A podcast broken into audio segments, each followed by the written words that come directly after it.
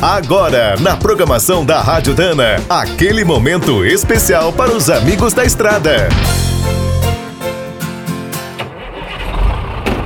Está começando mais um minuto do caminhão.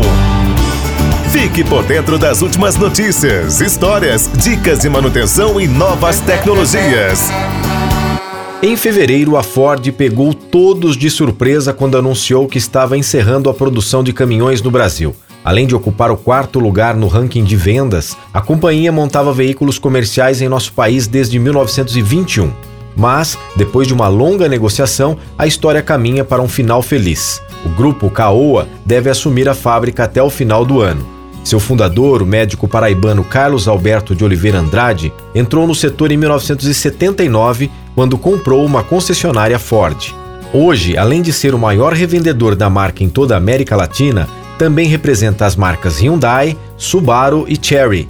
Os planos para a tradicional fábrica de São Bernardo do Campo são grandes. A primeira boa notícia é que o Ford Cargo está garantido.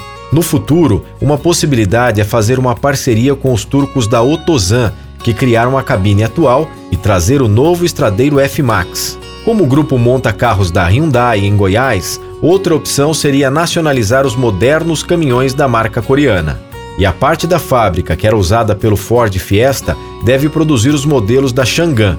A marca já vendeu mini caminhões por aqui. Quer saber mais sobre o mundo dos pesados? Visite minutodocaminhão.com.br. Aqui todo dia tem novidade para você.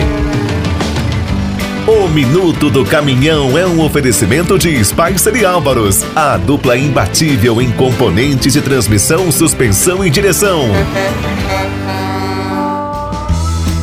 É do trecho já sabe, para ficar bem informado, a Rádio Dana é sempre a melhor sintonia.